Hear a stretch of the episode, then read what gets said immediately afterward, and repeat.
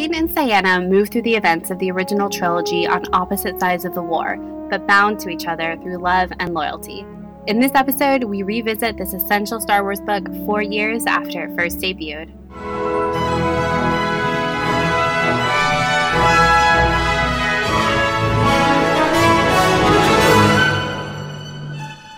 Welcome to Sky Talkers. Here are your hosts, Charlotte and Caitlin.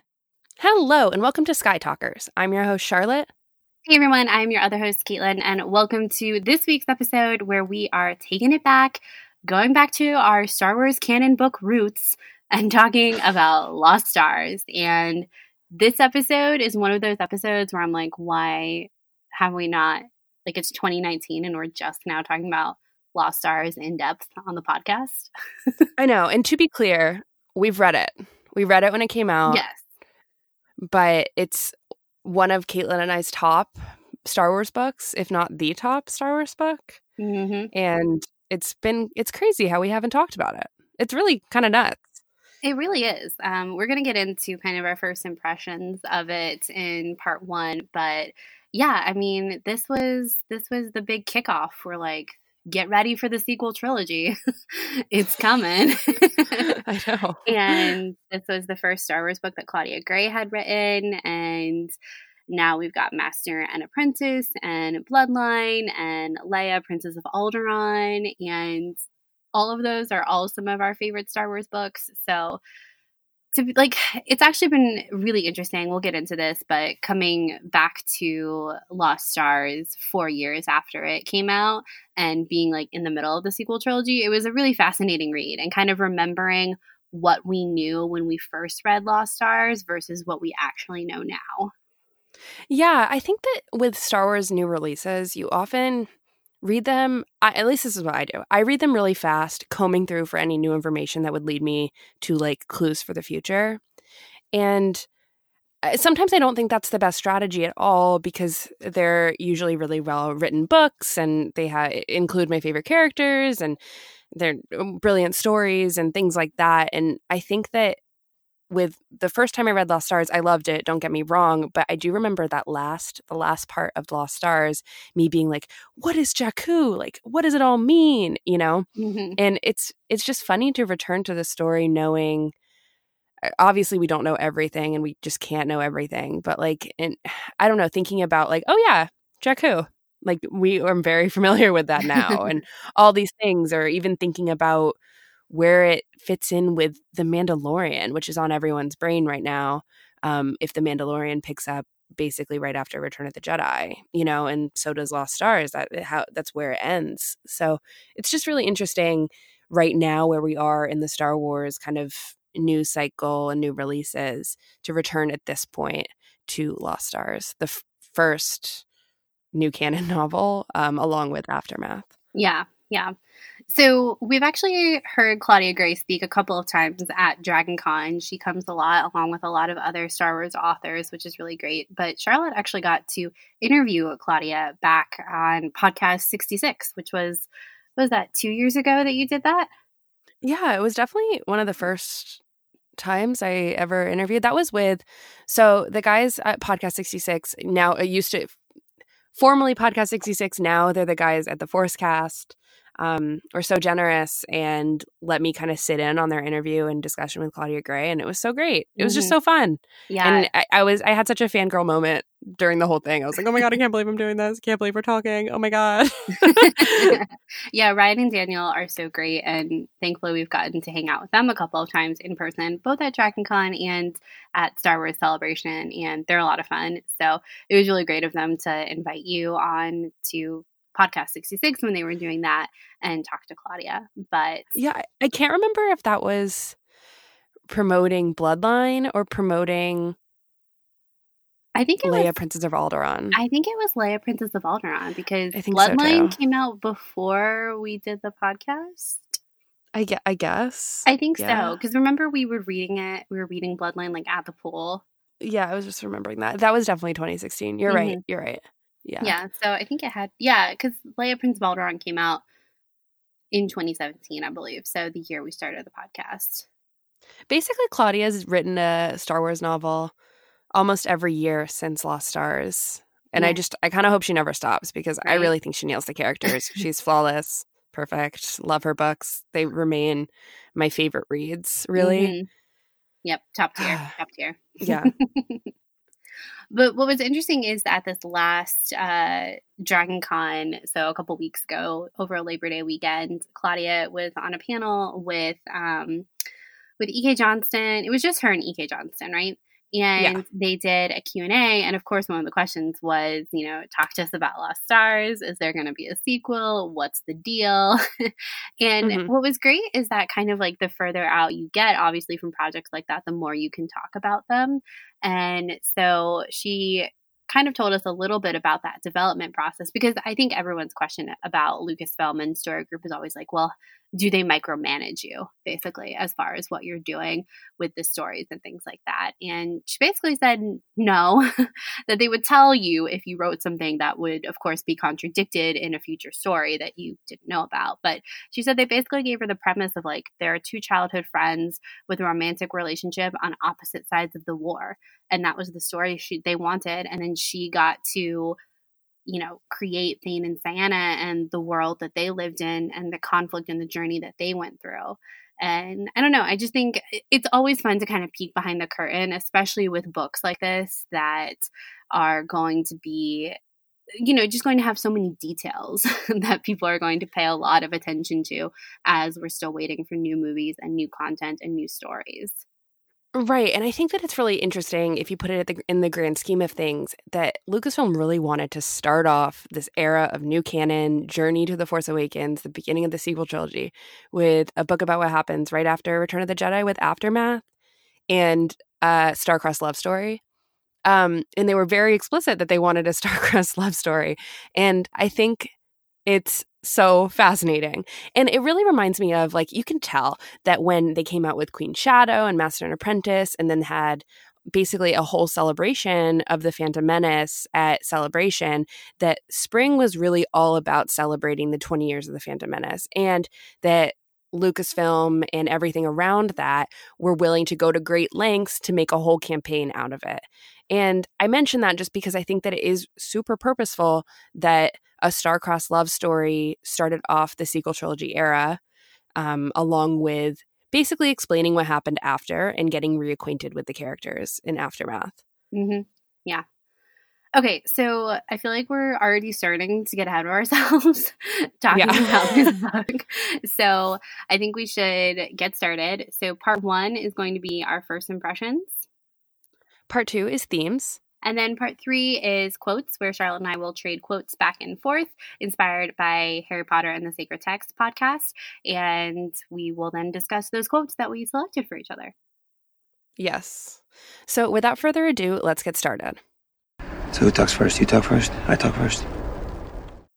Hello, and welcome to part one, where we're talking all about our first impressions, kind of our first impressions and our second impressions of Lost Stars, which is kind of fun um, because this was something that we read in 2015 and, of course, have revisited uh, very recently in preparation for this podcast. Now, I know that I didn't I haven't reread Lost Stars fully since it first came out, but it was definitely a book that I would like go back to and like reread my start my favorite scenes. I reread the ending of Lost Stars a couple of times because I think the ending is so great, but this was the first time that I had like reread it in its entirety since it came out. And that was really fun. Have you reread it since it first came out? No, okay. So the interesting thing with me is that okay, I have to back up because I think this is kind of like my whole story about Lost Stars is I immediately bought Aftermath when it was announced that it was coming out, but when Aftermath came out, I just didn't really read it. And I saw all this talk online. It was kind of before we were into Star Wars Twitter or anything like that um, about how good Lost Stars was and like that this book kind of slid under the radar. So back in 2015, it was like, okay, you got to read Aftermath. This is going to be the big book that, you know, explains everything that you need to know before watching The Force Awakens. And that was like very much how the marketing was. Remember that, Caitlin? Oh yeah. And um but this one like totally slid under the radar and then it really had this momentum behind it that was definitely like you have to read this one. This one actually is better than Aftermath. and it is it spans the entire original trilogy like it's so great you got to read it and so i was like okay awesome young adult like i'm gonna do it but i bought a kindle version because i wasn't i don't know i just feel like i wasn't committed or i was embarrassed which is so stupid now to read a young adult book a young adult Star Wars book, really. Mm-hmm. And it was right after I graduated college, and I I don't know, I just didn't know what to think about the book or anything. And then I read it, and I read it in 24 hours, and I remember texting you and being like, Caitlin, you have to read this. Go out right now. Have you gotten it? And it was like it was one of those things where it was like. I would text you like every hour, being like, "So have you started it? when, when is it? Have you done it? Have you read it? Like, oh my gosh, it's so good. We have to talk about it." and and um so that was really my first experience with lost stars and then you read it and then we were able to talk about it together because i was like kind of sitting there alone being like oh my god this book was so good everything i ever wanted this was like fan fiction but like the best kind of fan fiction and this is the best you know yeah, no, I know, I know. yeah, it is so interesting. So, Lost Stars was a part of the journey to Star Wars: The Force Awakens, which, of course, now we're on our third journey series. We have Journey to the Rise of Skywalker, and Aftermath really was like the heavy hitter that was coming out, but you and I still haven't read Aftermath. I've read all the Ben Solo, Leia, Han Solo parts. It doesn't count. It doesn't count. um, and because I remember people being like, there were a lot of mixed reactions to Aftermath when it first came out, but I don't remember people talking about Lost Stars. And then, like, suddenly everyone was talking about Lost Stars, and it was like, whoa. And me, in typical fashion, I remember thinking about Lost Stars as like, oh, there are no Skywalkers. like forever my mood of like, there are no Skywalkers. Why do I care? and then me being pleasantly surprised by things that don't include Skywalkers, RE, Resistance, and Lost Stars. um, and yeah, it was just it because at that point I hadn't read any Star Wars books. Yeah, that's what I was just thinking. Yeah. This was really like your gateway drug. It was, and like what a time. Even though I had asked you a million times we, to read oh my this God, you are not. We're not allowed to be bitter about that anymore because I read it.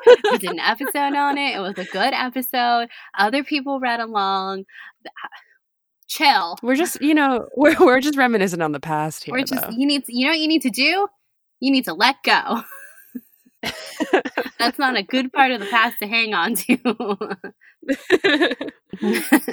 so, oh, so this was the first Star Wars book I'd read. I don't even think I had started listening to the audiobook of Attack of the Clones quite yet.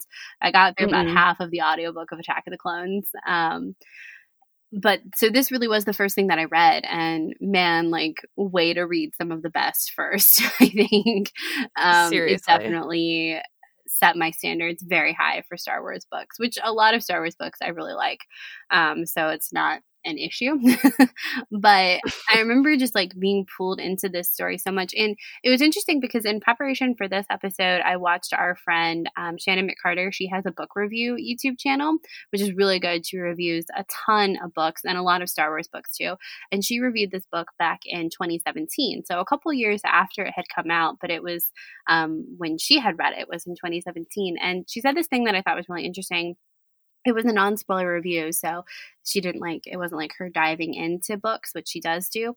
But she was like, you know, because Shannon was someone who became a fan with the sequel trilogy.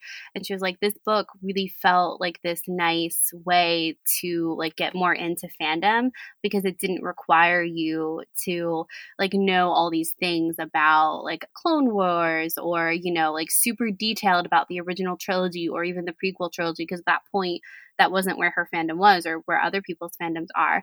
But most people know like the big story beats of the original trilogy. And so it was easy to follow along with that book, with this book, but it didn't require you to have this like really deep knowledge of the Skywalkers or like that whole mythology because our characters in our book don't really care about those things because they don't know those people yeah. and don't interact with them. And she was like, it was a really great like I think she said this was her first Star Wars book she read. I, I could be wrong, I don't remember, but she was like oh, she had said she had tried to like do Bloodline, but it hadn't caught her yet. So she had actually stopped reading it. And so she picked up Lost Stars and she was like, it was so easy to like dive into the Star Wars world with a book like Lost Stars at the time because I didn't know as much as I know now. And I saw that was a really interesting mm-hmm. perspective that I hadn't thought about before. And, you know, talking about like Lost Stars was very accessible for a lot of people at different like fandom levels almost. And of course, like you don't have to have a certain amount of knowledge to be a fan um, by any means, but kind of like an easy way to describe it of, you know, what whatever your your level of knowledge is, this book is still going to be entertaining for you and you're not going to be lost. Right. It's because it's not really a story that's contingent on another story. Mm-hmm. And sometimes well, that's how Star Wars books are. because it tracks with the whole original trilogy. But I get what you're saying. Like it's not like tie. Even if it even if the names were changed and it was a different regime or anything like that, I feel like we'd still get the point across of the whole opposite sides of the war thing. Yeah, definitely. Definitely. You know, like I don't think you really have to have like a huge not like I don't know. I think about some a book like that was a I don't think it was called this, but like the journey to Rogue One. Mm-hmm. Well, I'm thinking about Catalyst and how Catalyst basically it ends and basically you're like it, it really is almost a footnote for Rogue One. It's a great book. I liked it. It's just it it was really dependent on Rogue One. Mm-hmm. and I don't think that Lost Stars is dependent on really anything, you know? Like it's not it's not dependent on the force awakens even even though it's journey to the force mm-hmm. awakens mm-hmm. yeah you know yeah it was yeah i mean lost stars it really is an excellent book for no matter where you are in your fandom world or even like what your favorite part of fandom is i think it's going to i mean it does appeal to so many people um so yeah. definitely check out Shannon Shannon's channel. Uh, it's really good, and she's over on the podcast network 1901, and then also like lipsticks and lightsabers her and Alex do great work over there too. One of the things I love to do with Star Wars books is talk about where they rank on Goodreads. Which I don't know if you remember, but like years ago, we did a book review section on Sky Talkers, like one of the very early episodes of Sky Talkers, and it was like when Ahsoka had come out or something, and we had like three books that we had read to like really talk about and compare, which I don't know, I just think it's interesting. But Lost Stars has a 4.25 rating on Goodreads with over 16,000 reviews. And the Aftermath books have a 3.2 with over 22,000 reviews. That one was the highest one. I'm not going to read all of them because I pulled like so many of these books. um, but I don't know. I just like, I think it's interesting to go through like ratings and like numbers of reviews and stuff and just see like where fandom is kind of spending their time um, because like some books like for example i texted you about this because i was so surprised like last shot ha- only has 3000 reviews compared to like dark disciple which has 11000 reviews which i was like that seems so disproportionate to me like I Dark Disciple feels like such an under the radar book, whereas I felt like Last Shot was everywhere. And I love like those are two of my favorite Star Wars books actually. Like I hardcore stan last shot and dark disciple. And i was just so surprised. I was like last shot only has 3000 reviews. Like what is the deal? So if you're listening and you haven't read last shot or dark disciple go and read those books. They will rock your world i promise. What's interesting to me about this list is thrawn is basically in 2nd mm-hmm. place after aftermath which aftermath makes sense to me because it really was like we mentioned the book that they hyped up the most. And it's also been out the longest. So, like, of course, it would accumulate those ratings. But Thrawn, it's I guess it's just the the group, I suppose, who's reading Aftermath and Thrawn. Yeah, well, versus Lost Stars, which is like five thousand underneath those. Yeah, but still, you think about like Thrawn and uh, like Thrawn in particular. That character existed in novel form only until Rebels. Mm-hmm. And so a lot of people who were pulled into watching Rebels because they're fans of Thrawn, they're all there a lot of them I assume are really big fans of the EU. Uh, and were big readers of those books. They're like, oh, another Thrawn book, like right up my alley. so I, I, think it makes sense. Um, what was funny is when I checked on Bloodline at the time, it had exactly 16,666 reviews. okay. which I just thought was funny. um, but I mean, Claudia's books all have some of the highest ratings of books that I looked at on Goodreads, which, you know, I think anytime you talk to anyone about Star Wars books in the new canon, one of the first recommendations is probably going to be a Claudia Gray book. True. I think that most people recommend either uh, honestly all of her books. Mm-hmm. Yeah. I don't think that they're ever left out of someone's recommendation grouping Yeah. for a new Star Wars fan. Yeah, no, definitely not.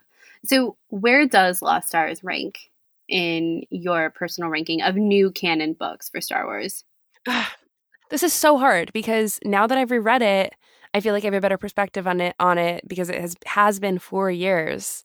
And it makes me just want to go back and re- reread Leia and Bloodline again because those are really like kind of tossed around as some of my favorite, Mhm. you know? Yeah. And I don't I mean, I really do love it so much and I think it would be my first to recommend it, honestly, anyone. So that would probably make it my top, but in terms of new canon, we all know my favorite is the Revenge of the Sith novelization, but in terms of new canon. In terms of new canon, I would say Lost Stars or Bloodline. I don't know. We loved Last Shot. It was so fun. Last Shot. That's the thing. Like, Last Shot just crept up on me and was like, You're going to love me. and it was right. it really was. It- It, really was. It was so wacky. It was, so it good. was so good. I just, whenever I think about that book, I laugh. Remember Argo, the gun gun? Yeah, everything is good about that book. So It's so crazy.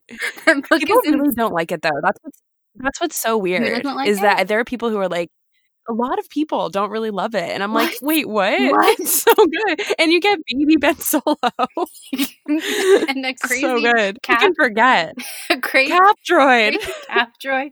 You get droids with Wookiee limbs floating in space. You get amazing droid moments. You get Han and Lando having a fashion show on the Falcon. like, there's just nothing. Everything is good. It's just nothing to not love about Last Shot. it's just like Now I want to go reread it. I know, right? Uh, we do have a review of Last Shot up, though. Um, but Never forget when Daniel Jose Older listened to our show and live he basically live thing. tweet. And what's funny about that show is we had a secret bonus part four of our last shot review, which was basically us just going over all of our favorite baby Ben Solo moments and being like, oh my God, he's so cute, like totally fangirling. and it was a secret bonus part four. And as Daniel Jose Older is like live tweeting the episode where we reviewed last shot, I was like, oh my God. He's getting closer and closer bonus part four.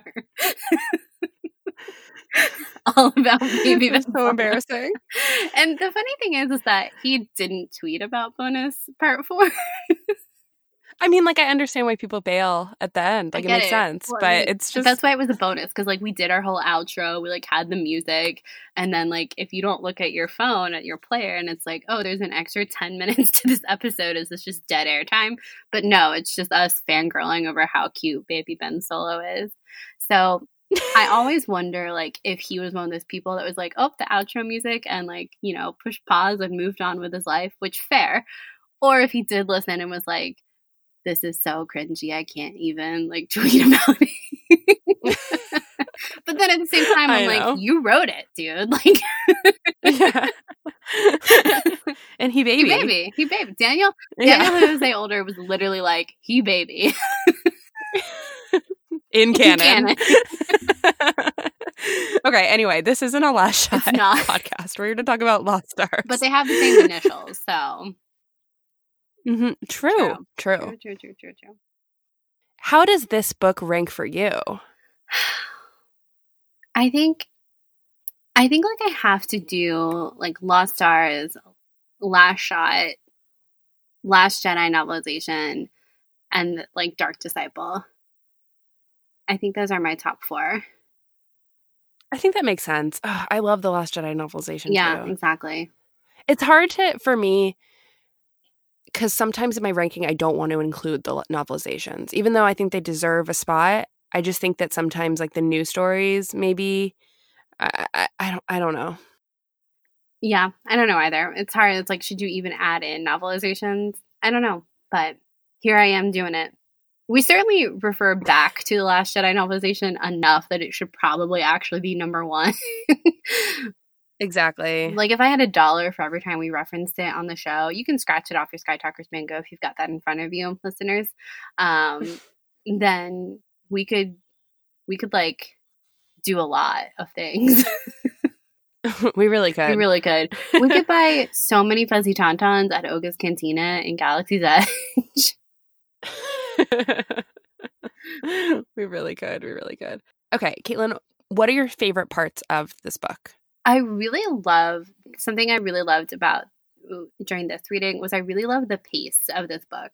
It moves so fast, but I never feel like I'm missing something. Like the this really is a character based story. It isn't about the plot so much, even though the plot informs so much of how our characters are acting, why they are. I just like I love how quickly it moves. Like in one second you're in a New Hope timeline, and then suddenly, like two chapters later, you're like at the end of Empire Strikes Back, um, because it kind of mm-hmm. goes to what we were, I was saying earlier. It's like this movie isn't about what is going on with the Sky Talk with with the Sky Talkers with this. Oh that's embarrassing. with the Skywalkers, um, it's about what's going on with Thane and Ciena and how they are reacting to all of these things that the Skywalkers are causing. Really, at the end of the day, and I don't know. I really enjoy the pace of it. I think it moves really quickly. I never feel like I'm missing time with the characters or I don't understand why they're doing what they're doing because I feel like you do run that risk when you're, you know, having these big time jumps multiple times throughout your book. I feel like you there is a risk of not of losing key character moments and I never felt like that throughout this book. So that was something that I really liked. Um I really liked the pacing of it. What about you? Yeah. Um, I totally agree with you. I think it moves so f- fast, but in such an appropriate quickness. But to me, I think that this book really nails, and this is something I just don't want to take for granted. I think it just really nails the nuance that goes into understanding the empire. And I think Claudia Gray just does such a good job of making us sympathetic with the character themselves, but never the institution. And I think that that is so crucial when you have a story that is supposed to kind of expose what it's like to have a friend on the Death Star or uh, conversely, a friend on Alderaan. And I think that it just does such a good job about it. And that when I did revisit it, I was reminded of, you know, how often this conversation is about, you know, there's heroes on both sides, that whole line in Revenge of the Sith, um, in the crawl there. I don't think that this book really necessarily highlights the heroes on both sides aspect like fully, but instead it kind of exposes the horrors in a way that doesn't make you hate Ciena, but instead makes you sympathetic for her. And I I think that this is obviously something that's been explored like throughout canon and it's just done so well here that even when I read it then it gave me hope for the future of Star Wars that they'd kind of explore this nuance, this gray area, this understanding. And it's not even really a gray area, you know, it's just really handled to me super well. Um, I also really love the romance aspect. Can't deny it. Definitely my favorite part of it. This is definitely my favorite romance oh, yeah. in Star Wars oh, books. yeah, 100%. Yeah. Yeah, I think, yeah, I mean, we're here for the romance. Um, let's just make that clear. I think you brought up a really good point about the heroes on both sides um, kind of theme that we see so much throughout Star Wars, and that I think you can also scratch off your Sky bingo if you have it in front of you. but the the thing that was great about Thane and Ciena is that they're not actually heroes for either of their sides. Um, like yeah. with Rogue One, that was a lot of the um, not not the theme of Rogue One, but just like ordinary people doing extraordinary things, but like they die in this very heroic fashion. And like we're meant to view them as heroes as the story goes on because they, you know, like Jyn comes around and stands up and defies the rebellion in order to actually help the rebellion. Like she, they all end up doing very heroic things, but that's not Thane and Ciena's story. They don't end up making these great saves for the Empire or the rebellion. Um, they are just like trying to survive. And there's mm-hmm. nothing mm-hmm. like romantically heroic about that in like a dramatic sense, but there is their romance at the center of it, which is where the drama comes from. So I think I think that's a really good point because they are just like super normal people. But so often, like, I mean, that's Luke's whole thing, you know, it's like this normal guy from Tatooine becomes a hero and like he's the special and and Rogue One has that too. But we get to know Thane and Ciena so intimately, but that's never part of their story. Mm-hmm. Well, I really mean like I think that it's easy. It would have been easy for Claudia to kind of be like, see, this is a character you sympathize with. The Empire isn't that bad. Yeah, they're cruel, but they're not that bad. Mm-hmm. You know, I think that that would have been the easy route. But Star Wars can't function like that. You know, it, it just can't. And I think that in a very subtle way, they explore all these different themes and ways that the Empire is literally pitting these two people against each other and uh, committing horrors and atrocities across the galaxy. But it takes lo- a long time for Ciena to realize it. It doesn't take Thane that long because he's just a natural cynic. And I just think it's it's interesting that they I just think she could have taken the easy route, but she didn't. And I think that that should not be taken for granted. No, everything is handled really well within the story i think mm-hmm. i think it's funny because that like robot chicken skits were some of the first that were like they're friends on the death star and that kind of stuff and like yeah. stormtroopers taking their daughter to work day kind of thing and um, it was all you know for fun and laughs and robot chicken because that's obviously what robot chicken is it's parody but then like actually seeing not like take your daughter to work, but seeing like similar themes and ideas being brought up and really like created into a story within Lost Stars and one that works really well as, as far as talking about like what does it take for someone to like who are these people in the empire where do they come from why are they all okay with this and then how do they become not okay with that and then where does that leave them and what mm-hmm. would you do in that situation? I think it does a really good job of asking you that. And it's like, I think we'd all like to think that we'd be Thane and leave, but that's like, that's the really hard choice to do that. Exactly. And I think, I think a lot of us might end up like Ciena, just like, this is, this is what I have to do. And it's better, like that line that Jyn says, like, if you don't look up, you don't see the flag flying above you and you don't have to mm-hmm. acknowledge it or really think about it and sometimes that's the easier thing but Ciena gets to the point in the book where she can't do that anymore um, and she can't keep like basically lying to herself and trying to convince herself that things aren't what they actually are. Right. So do we think there's going to be a sequel? I hope so. I think it sets it up for a sequel. The thing is i had forgotten the last part of this book with Nash. I know, me too. Um, and I we're going to talk about Nash in part 2 because I think he's he's a super super interesting character that there was like mm-hmm. there really was so much of this book that I had forgotten. Like I forgot how fast it moved. I forgot about Nash. I forgot about like their whole kind of friend group and how they all kind of move around Thane and Ciena throughout the book. Um, mm-hmm. But Nash was so interesting. and they, totally. she definitely set it up that it would be easy to segue into a sequel. Obviously, I, I really don't think there's like I don't think that's been approved at all yet in the cards. You know what I mean? I don't think she's being coy like, well, mm-hmm. maybe in a year or something, wink wink. I think is literally I don't think anything's been done yet. Yeah, it's it's just interesting because I feel like Lost Stars is probably one of their best selling books that they'd want to make a sequel.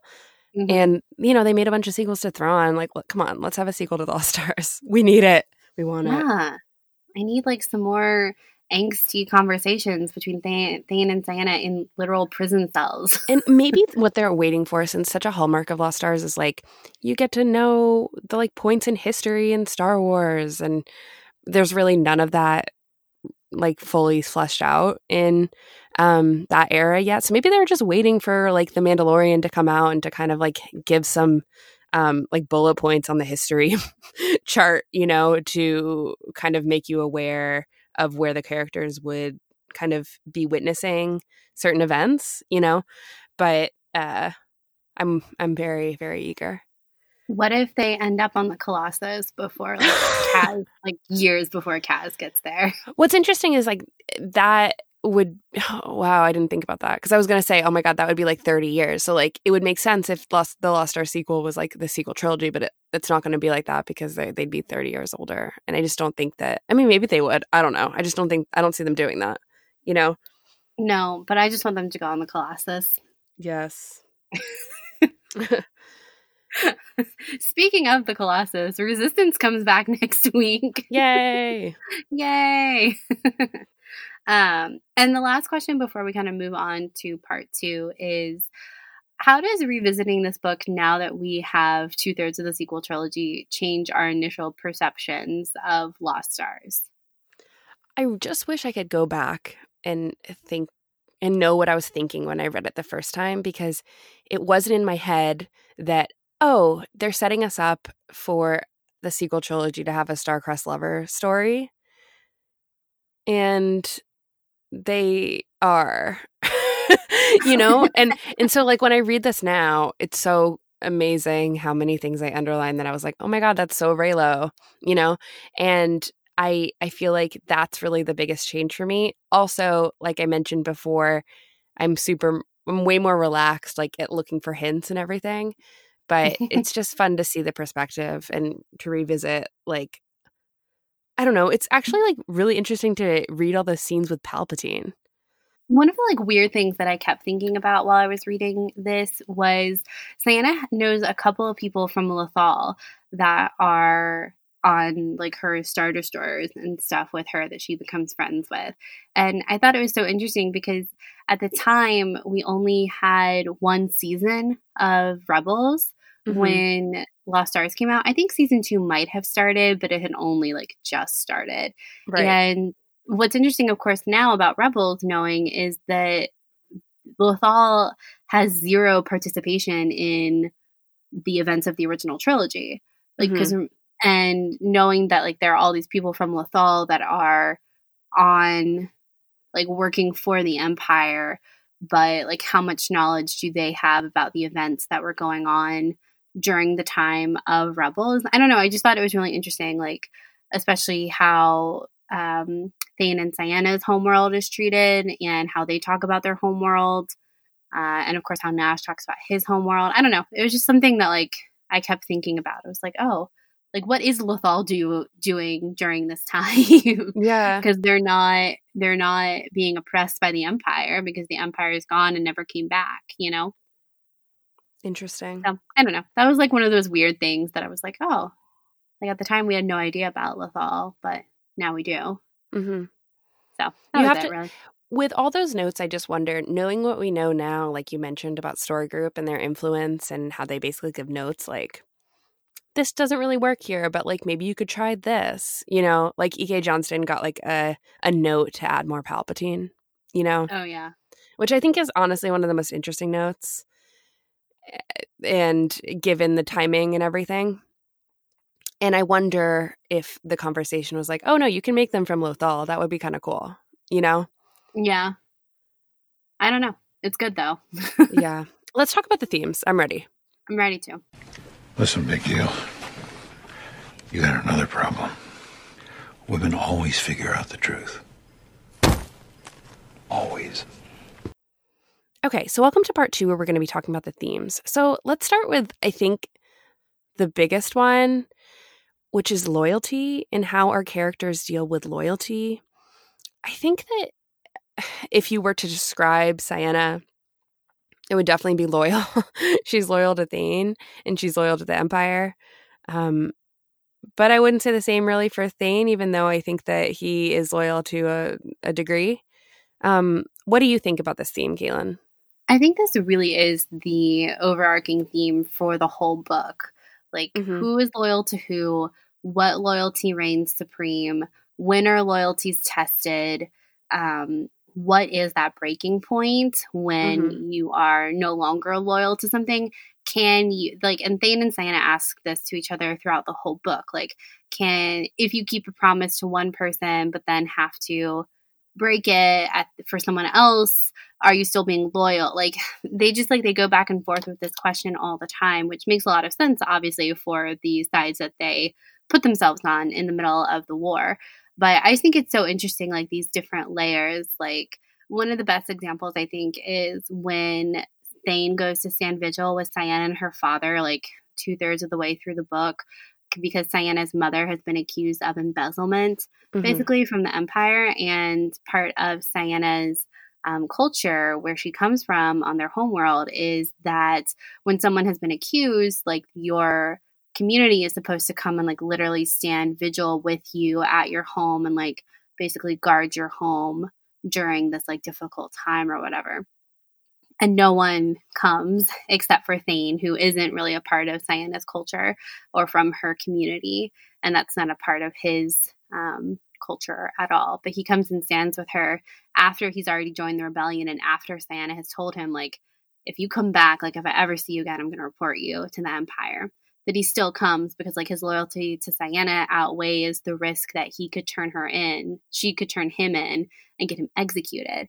And mm-hmm. then Ciena she like quotes this thing from their like from their rituals of standing vigil of like you earn our hospitality and our protection because you came to stand vigil with us and Thane is like oh so you, the protection that comes with standing vigil outweighs your loyalty to the empire to turn me in as a traitor and as a rebel spy basically mm-hmm. and Ciena was like I get like yes. I guess. And and then but then like Thane's underlying question is really like is it about like me standing vigil or is it because of the feelings you have for me? Like what's re- like what is taking top priority here?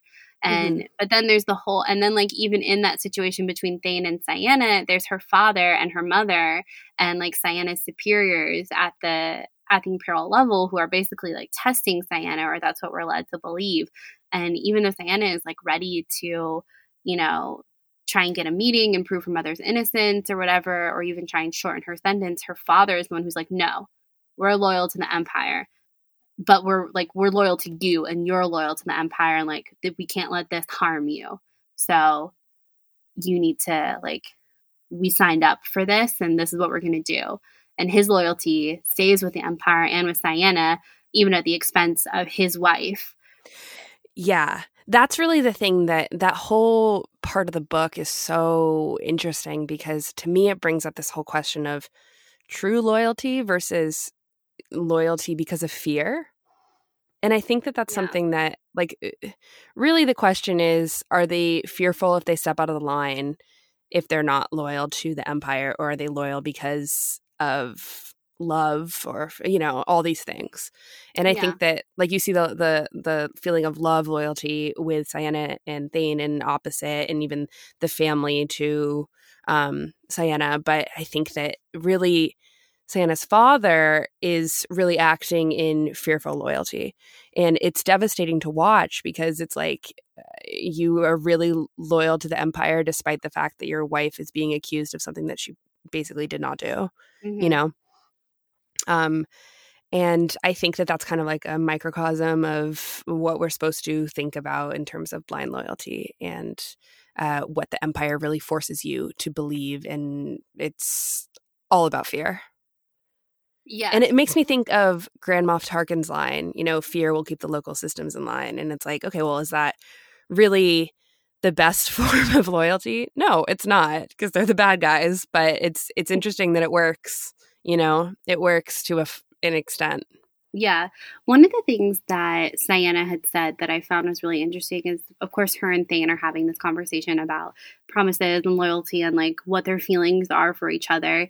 And they're talking about like the word promise. And Ciena's like, well, I promised the Empire that I would be loyal to them. And Thane's like, but you didn't know. Like, you didn't know who they were at the time. Like, mm-hmm. you shouldn't hold yourself to that. And Ciena's like, well, that's what a promise is. Like, that's why a promise is a promise. Like if I knew everything about a person, like that's easy to be like yes or no.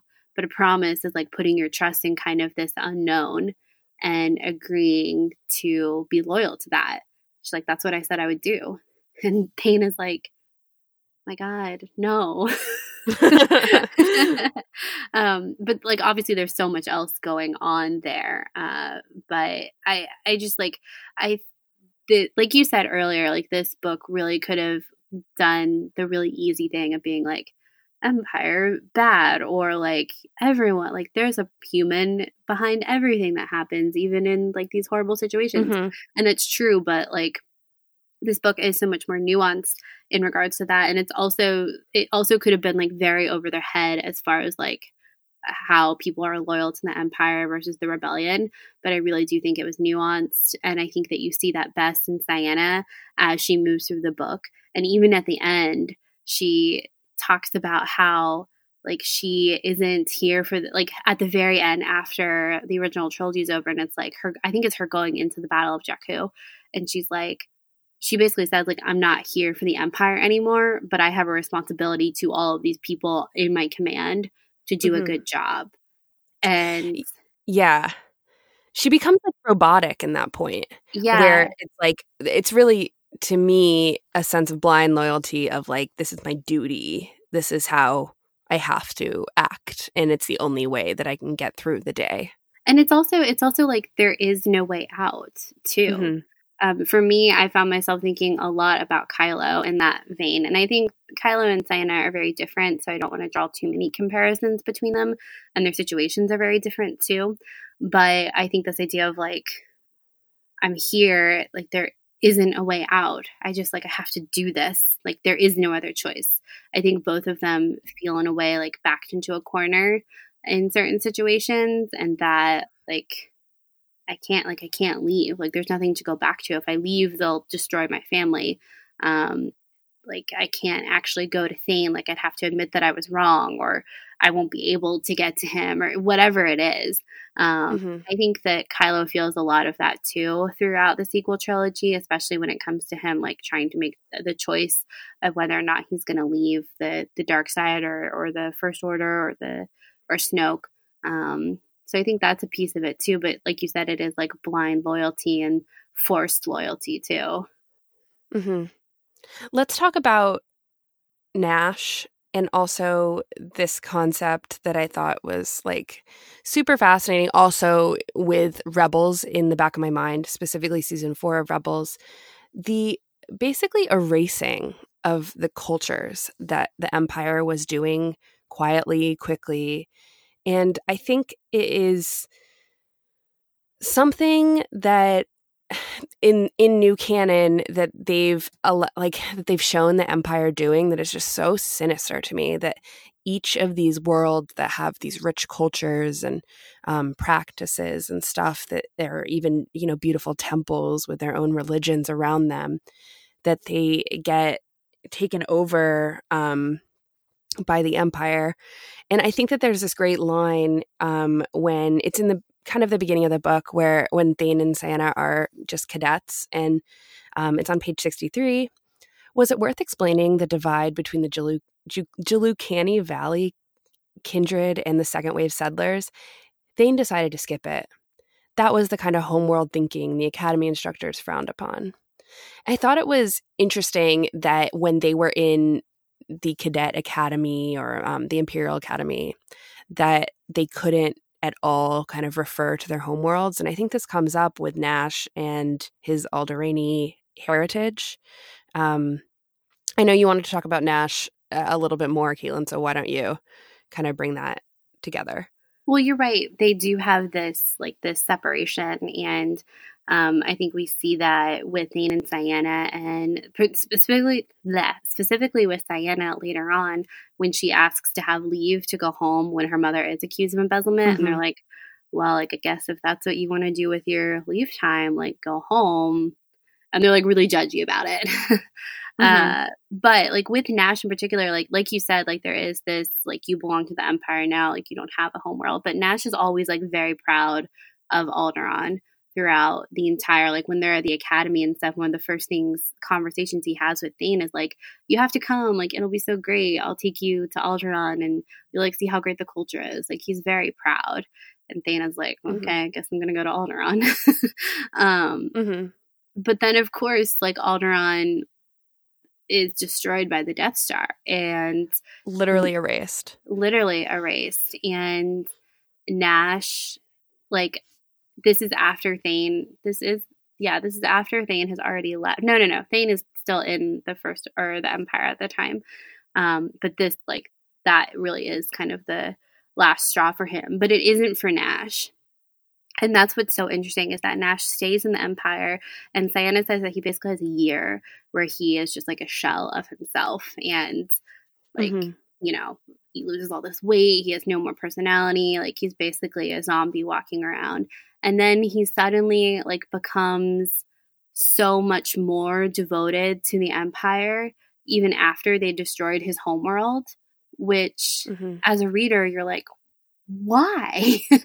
like that just doesn't make any sense. But I think in like later conversations that Nash has with Diana and even with Thane really kind of highlight that for him he was like he says at one point he was like no like Alderaan had to be destroyed so that people would see that the empire is so powerful. Like that's what needed to be done. Like he comes to that place where he just has like he just that's what he has to believe. And that just digs his loyalty into the empire because he also says too like well now i have like i literally have nothing left. Nothing. It's mm-hmm. like it's all gone. The empire is all i have. Yeah. And i think that to me nash is the personification of the empire's indoctrina- indoctrination and like erasing of all cultures. And you even see that with Jelucan. I feel like I'm just pronouncing that wrong, so whatever. Um, Jelucan and how it was, you know, a world with a lot of culture, a lot of different classes, and uh, its own customs and everything. And of course, it's used for mines. And later, the empire kind of takes control of it and like kind of levels it to the ground. You know, as we see with Rose's homeworld, as we see throughout the first order time period. Like we just see this being repeated and repeated. But I do think that Nash is just like really the personification of like that's what happens when you destroy someone's culture you either become almost an extremist in a positive way like leia or you become like nash who is completely he just turns a blind eye to the potential reasons why the empire would have done this and pledges complete unfaulting loyalty and is completely brainwashed into thinking that was the only way.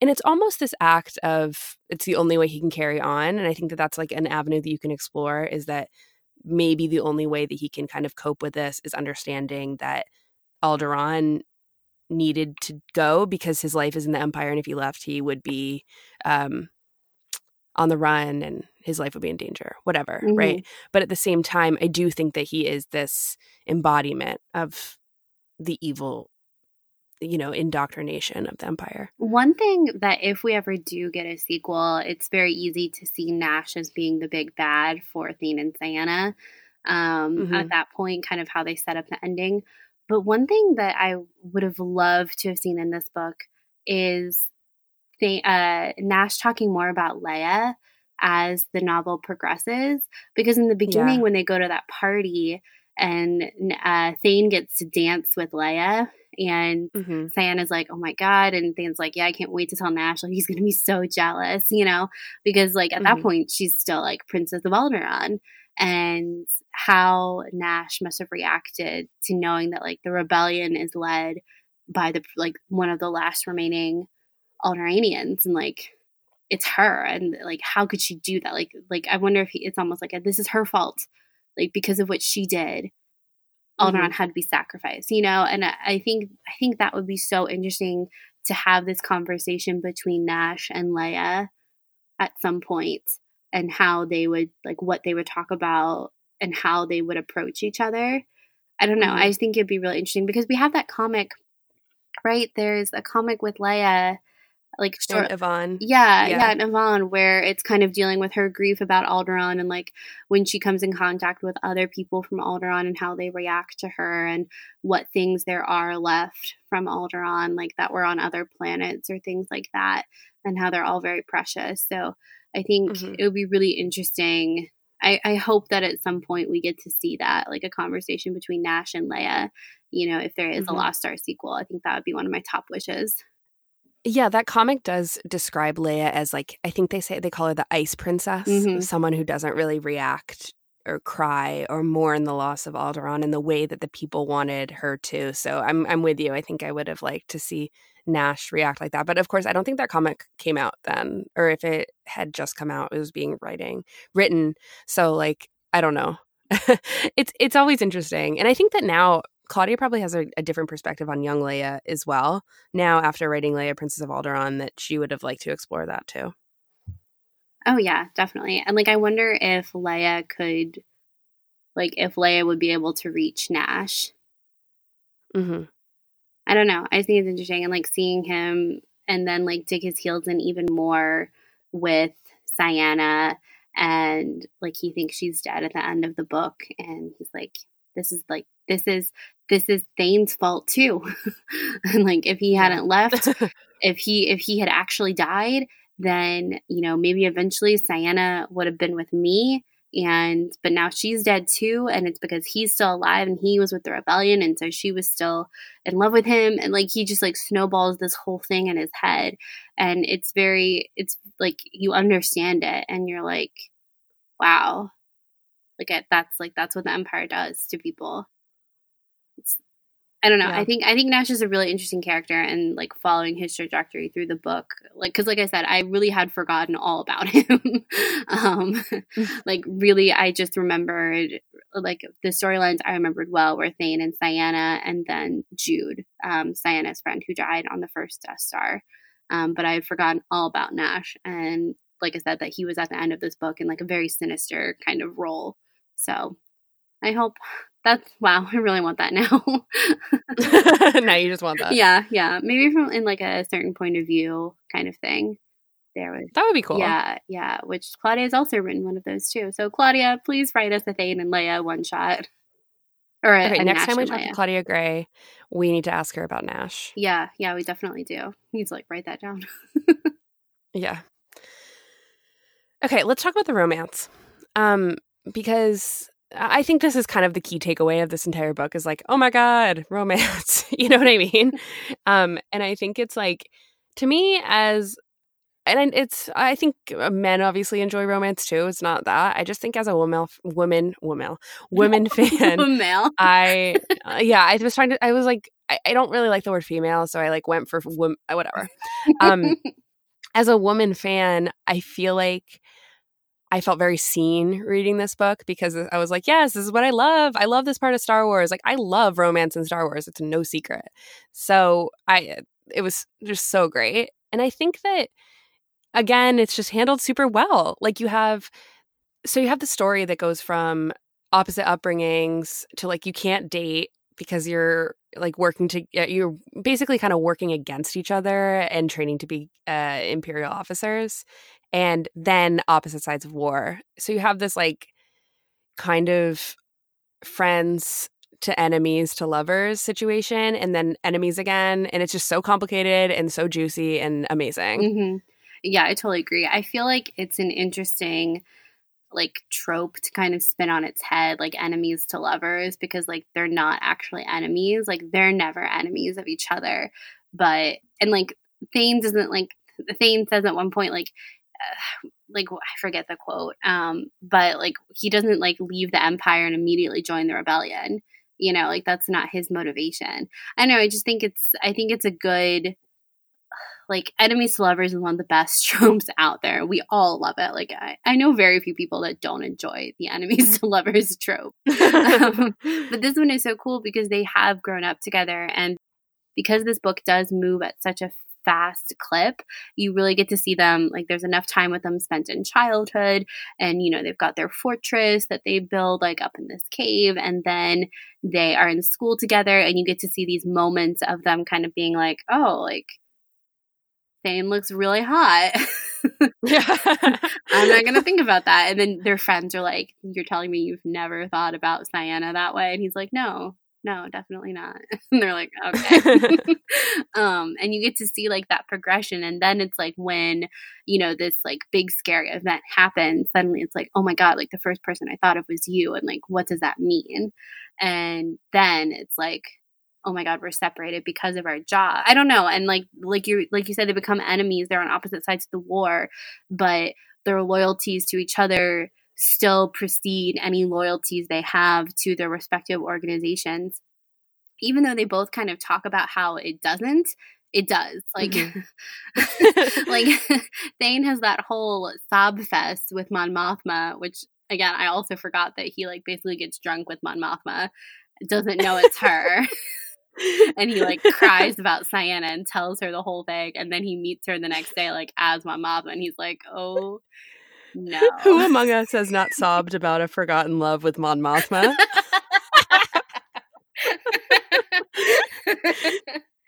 oh, that needs to be on a bumper sticker. Who's among us? what is he proposing? what is she proposing? Marriage. anyway. but he has like that whole sob story and he like and when he's drunk he's like, I could never do it. I could never kill her. And the next day Mon Mothma's like, You might have to kill her and he's like, I can do it. And then as soon as he gets in that situation, he's like, I can't do it. and and but the thing is is like Thane is always kind of he's not on the fringes of the rebellion by any means, but he it's a very he has a very different relationship with the rebellion than what Ciena has with the Empire. And yeah. But even in that moment, like in their last battle, when she gets like critically injured at the end of Return of the Jedi, and he like their her commander is like, you can leave one rebel pilot alive, and she's like, well, it's gonna be Thane. and even then she's like rationalizing it to herself after Nash gets in the way and she's just going on about like I'm not a traitor. Like I didn't I didn't disobey orders. Like if Nash got in the way I he said one person. He didn't say that I like couldn't pick the one person to stay alive. Like I was just doing my duty and Thane just happened to be there so I just happened to save him. And like that's fine right? She like has to rationalize yeah it. yeah exactly. And the only thing that she ever did that was like by the book's betrayal was when she lied that Thane had committed suicide. Mm-hmm. And mm-hmm. it eats her up in, inside. It does. And I think Thane even says at one point, like, like the like Ciena is loyal to a fault for even even to those that don't deserve her or would do the same back for her and he mm-hmm. doesn't understand how she doesn't see that or she still keeps loyalty to them even as she sees that i know i think the romance is so good. and there isn't a moment in this book that I'm not rooting for them. Yeah. And like I I feel like that's difficult to achieve with the kind of enemies dynamic because I I don't know, they do bad stuff, you know? Mm-hmm. And but I think really this the the like linchpin for me was when of like amazingness and like oh my god they have to be together was then when they realized that the empire itself was kind of pitting them against each other um when they were cadets. Yeah.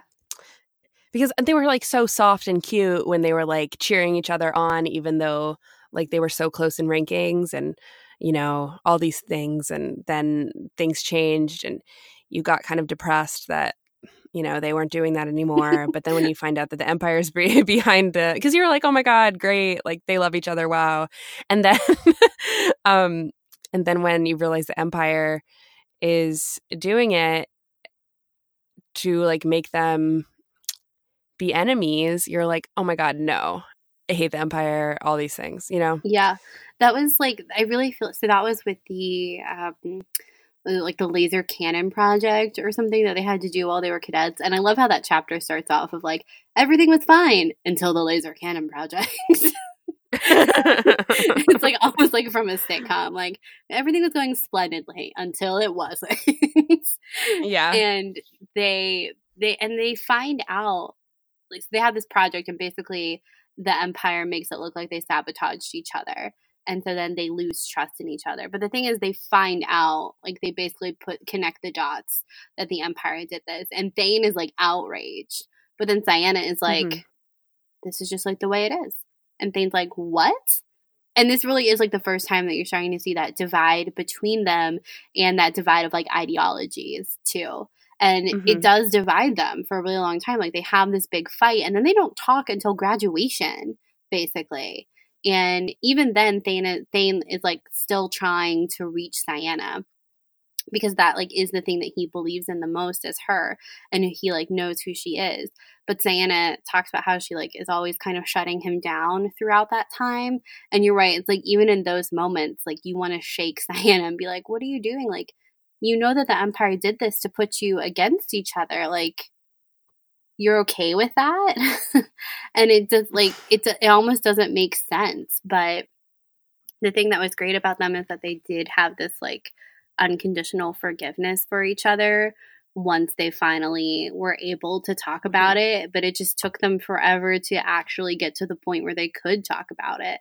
I don't know. I thought that was a really interesting, like that little event really kind of set in motion all these things. And it was this really great, like, chapter that kind of distilled down their personalities and what we would see them do throughout the rest of the novel, but on this, like, galactic scale with Thane and the Rebellion and Ciena and the Empire.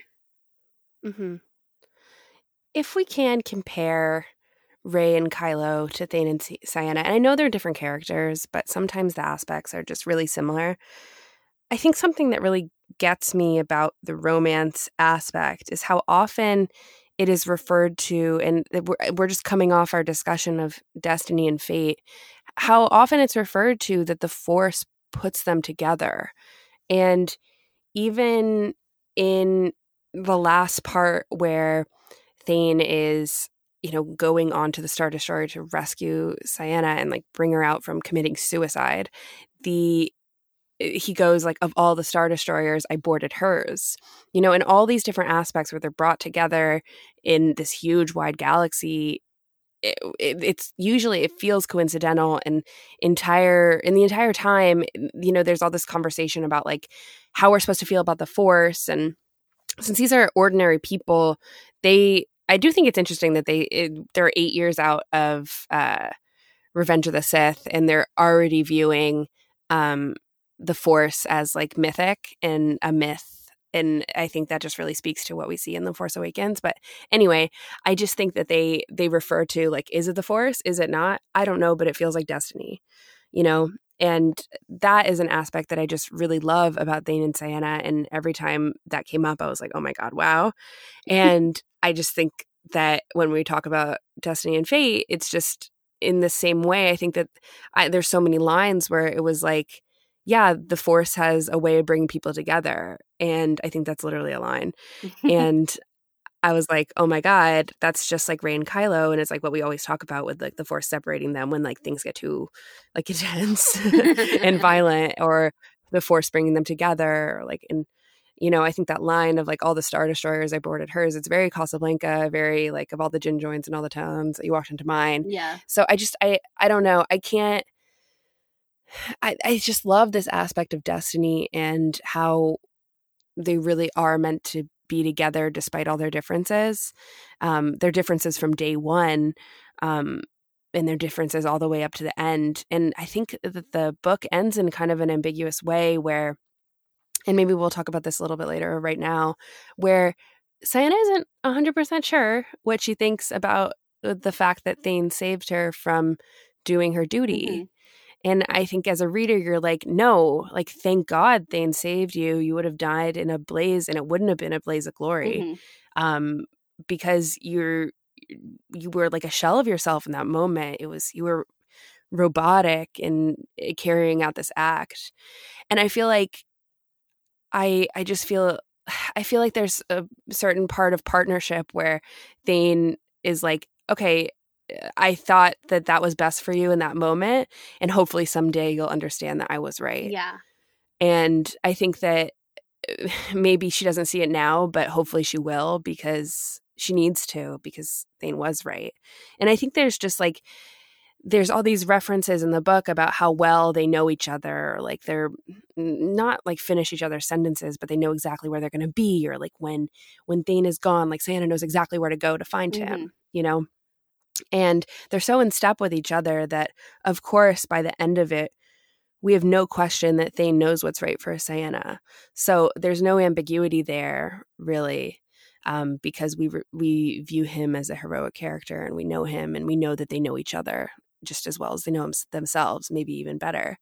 And I don't know. I just I I think that this is in all of the Star Wars books. It is. It, it's just such a good and complete Star Wars romance that um, is perfect. And I just hope that if I can bring it back to Rey and Kylo, I hope that we get a similar. And I think we will, just based off of the history of this novel and like why it needed to be written and everything like that.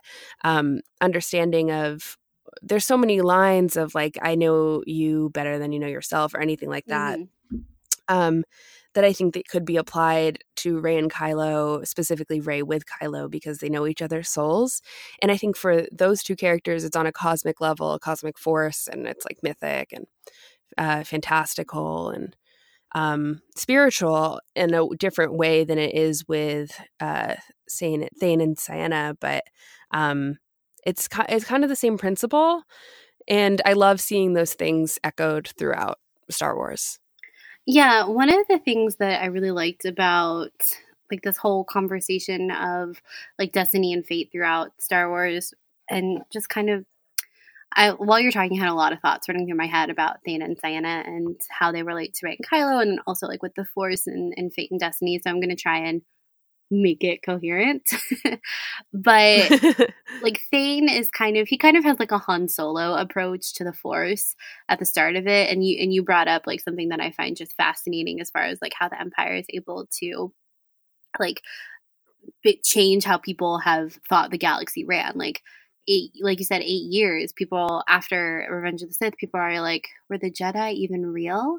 And as a historian, it's the erasing of all yeah, culture. as a historian, I'm like, how the hell did you do that? Like, that's crazy. Like, that's not even a generation has passed. And then you look at someone like Rey who has a knowledge of Luke Skywalker and like the Force and like and like oh i thought they were just a myth you know again it's like how is knowledge being transferred around the galaxy um, which is a question i feel like we always bring up but Thane kind of starts off with this like Han Solo kind of belief, like oh, the hocus pocus and hokey religion and stuff. But then by the end of it, he is the one. Like I feel like he's the one that brings up. Like it's usually from his perspective that we're getting these thoughts on fate and destiny as it relates to him and Ciena. And every time they see each other afterwards, when they're sad that they're apart, it's always like well, that was the last time I was going to see him. And they're always like, oh, I never thought I'd see you again. And there is this like momentum of like, oh, I thought I'd lost you, but I found you again. I thought this was it for us, for us, but here we are again. Like, if I could just like hold you one more time, you know, like it is very dramatic and very romantic. And one of the other quotes that I had pulled about like fate and destiny is right at the end, and it is from Thane's perspective. Um, and this is when he's going to go rescue Ciena and he says, um, or he thinks rather, maybe Ciena and Luke Skywalker and other traditionalists were right about the Force. Maybe there were there was some power that bound the galaxy together and took you unfailingly to your fate. The Force must have guided him to her so he could save her life and they could go on together. And again, it's kind of like what we were talking about with fate of like being very ominous and like an adverse outcome. and here he's like, mm-hmm. well, this is it. Like I'm gonna die but the fate but fate the force made it so that i could die with her and he he even says at one point like we live or die together which yeah. is such like a, a, theory that you and i hold for rey and kylo too and a lot of people do that like they are this balance and and Thane and Ciena. What I think is great about Thane and Ciena is that they never really come to any conclusions about like who they are as people or like why the other are making the choices that they are like they're never okay with it but they're still like mm-hmm. unfailingly in love with each other and i think that's just like that's really cool too about like you don't have to always understand a person completely in order to love them and to be there for them mm-hmm. which i think is very applicable to Rey and Kylo as well. Yeah. Um, one of the things that was great about Thane and Ciena's character development throughout the book, and you brought this up earlier, is like how Thane is so cynical at the beginning of this book, but he kind of proceeds. He doesn't. I wouldn't. He kind of loosens up as he goes. He loosens, but he's still yeah, a cynic. He classifies himself as a cynic. Yeah, he's definitely still a cynic, but he loosens up a lot.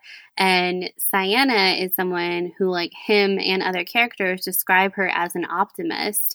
And even like after he's been in the empire for years at that point and Thane is with her, he's like, well, she still has this like grace and delicateness about her, but I know that like she's still loyal to a T and like her word is everything or whatever. But I I thought it was an interesting reversal because Ciena lied to the Empire to say that Thane had committed suicide after the events of the Death Star. And Nash comments that like, oh, I can never imagine like Thane doing that. Like that's just not like him. And Ciena's like, Yep. But it wasn't like him. But then at the end of the book, like Ciena is the one who has been like uh, she pulls a Holdo. She's like, I'll go down yeah. with the ship and then this will be over for me. She's like, I'll save the ship. I'll fulfill my duty to the Empire, but then I'll be out of the Empire. And by out of the Empire, she means she'll have died. And I think, mm-hmm. I don't know, I think that was a really interesting aspect to kind of see her that that's how she saved Thane essentially was lying about him doing that but then that's how she wants to save herself too but by actually doing that. I don't know. I thought that i thought that was really interesting too and then Thane gets there and he's like nope that's not what we're doing here. But and then and then again her loyalty is like well like i'm gonna drag you to the escape pod even if it means i have to abandon this ship. And Thane's like great let's go. And she's like no no no no no the end of that book was so stressful. so stressful. I remember the first time reading it and being like, "Oh my god, oh my god, oh my god, oh my god, oh my god." And even reading it again, I yeah. was like knowing exactly where it ended. I was like, "Are they going to make it? Are they not going to make it? I don't know. How does this even shake out?" Because I, I couldn't really like fully remember. Oh, yeah, yeah, totally. That was the other thing. Yeah, I I think I had thought that they actually like it was I, I like I said, I, I had forgotten Nash at the end, and I had forgotten that they had actually made it off. Like for some reason in my head, yeah. I was like, the book ends and the ship is still falling. like, you don't know if they made it off or not by the time you see it crash in the Force Awakens. uh, or even the fact that they, that all this discussion about like, what if we're buried under the sand? I was like, what? What if they're buried under the sand? I was like, oh no. Do you remember when they confirmed that the ship we see in The Force Awakens was the ship from Lost Stars. I remember thinking that that was like the coolest thing I'd ever it, heard it, in my life. it's the coolest thing ever. It I really think is. it's one of the coolest Easter eggs out there. I, I, don't know. Can we like pivot a little bit to talking about self preservation? Because I think it's a major theme in this book. And I don't know. I don't think it's something that like is talked about that much with in regards to Lost Stars. But I think there's this act of especially with Ciena and especially with her deed at the end of trying to restore and preserve her loyalty and her dignity that in in regard to the empire and how her going down with the ship would make everything disappear but in fact the ship remains as like a skeleton on Jakku forever as a reminder of the empire therefore it is never over Mm. And I just, I think that's like, it, was just so interesting when I was reading it. I was like, man, this is just like a direct opposite of what it is to like want to preserve your dignity because at the end of the day, the ship is being ravaged and ravaged, scavenged by people like Rey, and um, is like being scrapped as parts. It's like it it does not show anything that you know Ciena was fighting for for that with the empire at all.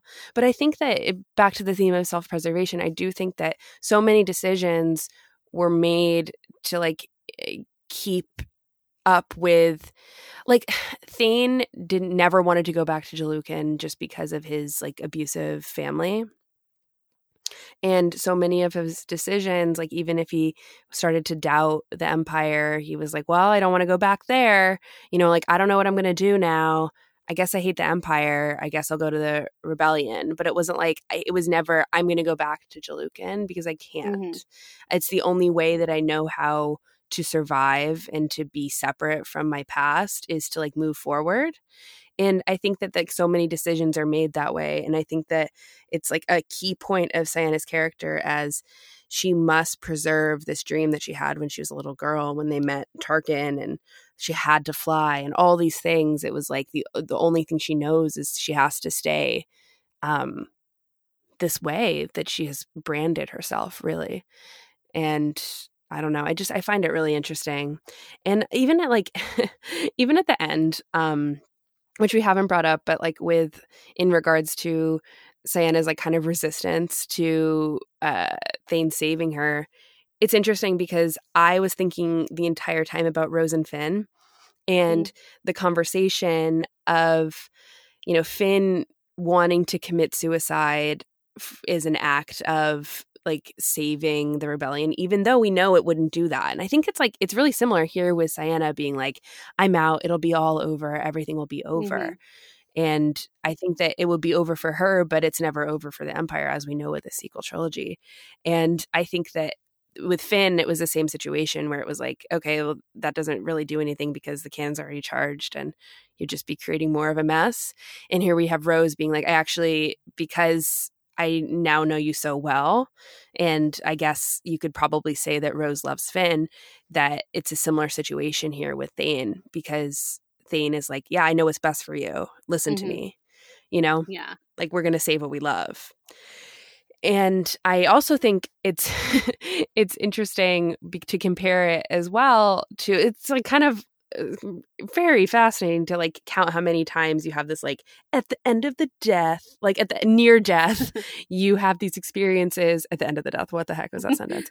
Um near death you have these experiences where someone you love is trying to save you and preserve you and make sure that you don't make a like a crucial or like a terrible choice. And um not to say that um the example I'm going to use it falls into that, but I think that uh, Luke trying to save Vader and Anakin and removing the mask and everything and like that just that shot in Return of the Jedi of Luke dragging his father's mm-hmm. body mm. you know a- across the like the Death Star the second Death Star as it's like kind of caving in and all these things like the fact that um you have someone it's just like such a um, a um, act of love to try to save these last moments.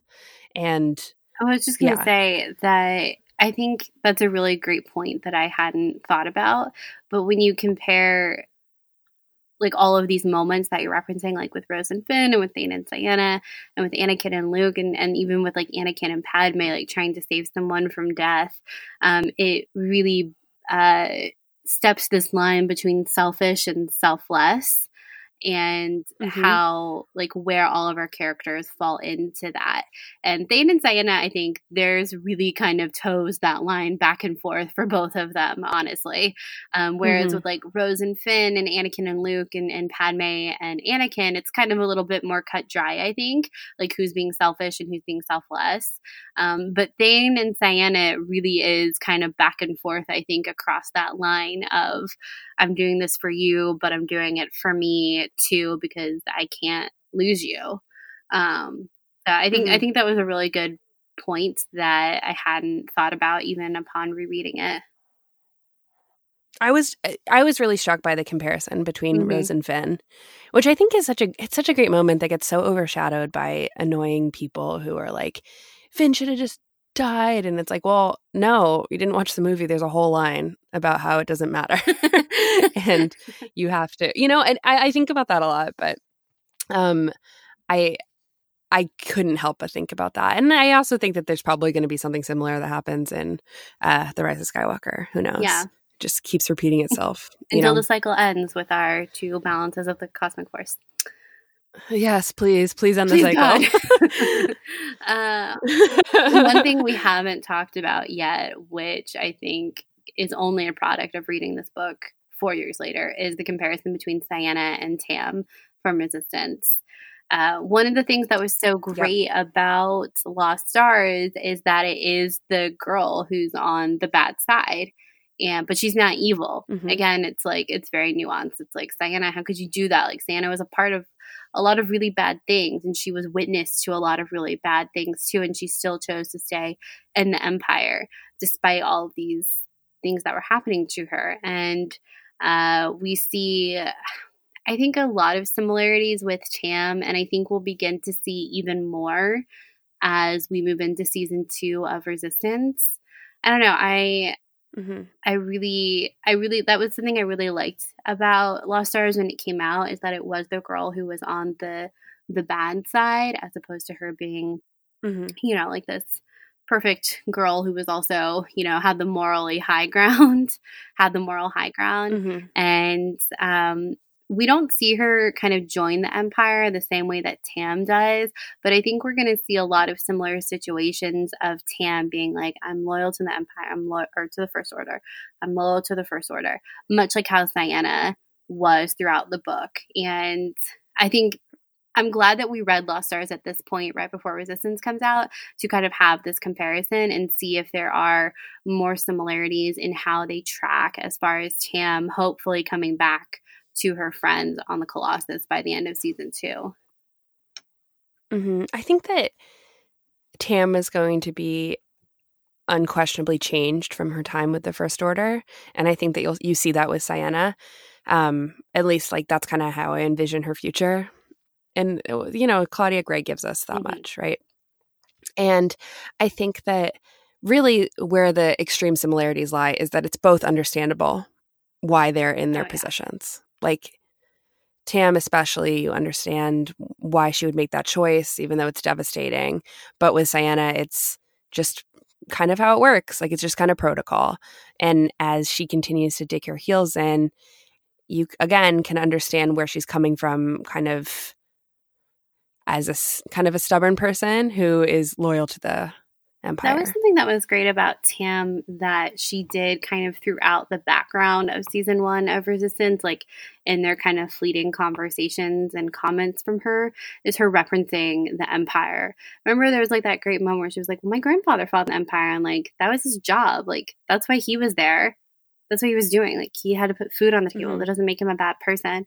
And I remember when we were talking about Yeah. those episodes in Resistance, we are like, oh, that's so interesting um, like how she talks about the empire and like that kind of history that she has of it. And I think that that goes really well with how Ciena is brought up within the empire too, as far as like, oh, you were born on, well, I think it's Thane who's actually born on Empire Day, but you know, and like it's this big party when Tarkin comes to their homeworld and you know, it's like a thing and it's supposed to be this great event and this great moment in history. And I think Tam would relate a lot to that. Mm-hmm. Speaking of, I don't think Thane is actually born on Empire Day, but he was born in the same year Mm. as the Empire began. I just think, again, to go back to this era of Star Wars storytelling, is that this was the point where we were getting two parallel stories to Luke and Leia, who were born on Empire Day. Um, we were getting Ezra, who was also born on Empire Day, and then Thane, and I guess Ciena as well, if they were both born in the same year. Um, and watching how each different upbringing molded them, even though they were born the same year or even the same day, as the case with I think- Ezra.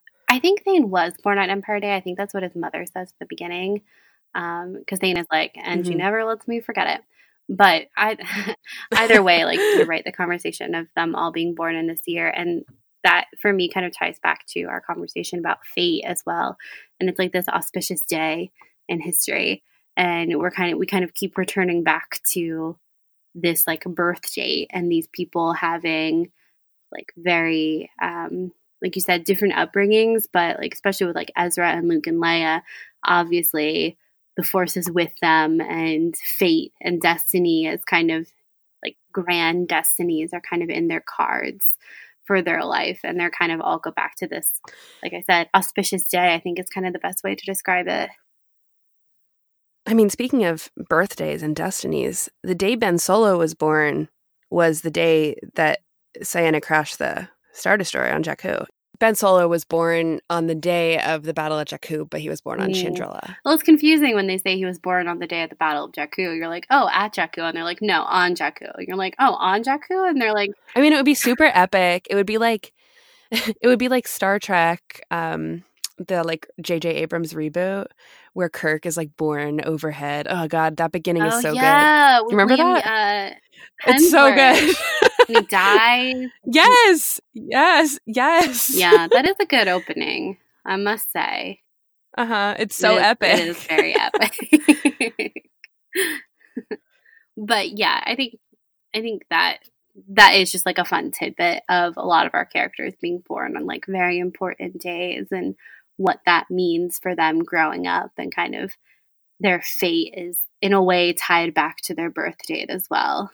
Well, do we have anything else to say about the themes and the story of Lost Stars? I don't think so. I am really excited to be revisiting it a lot throughout Resistance season two, though, now that we've talked about it. Yeah, me too. Okay, so let's move on to quotes. Okay, welcome to part three, where we are going to be doing quotes, which this is something we started in our very first book review, I think. And as I mentioned at the top of the show, Charlotte was inspired by her favorite Harry Potter podcast, Harry Potter and the Sacred Text. And they call it Lectio Divina there, right?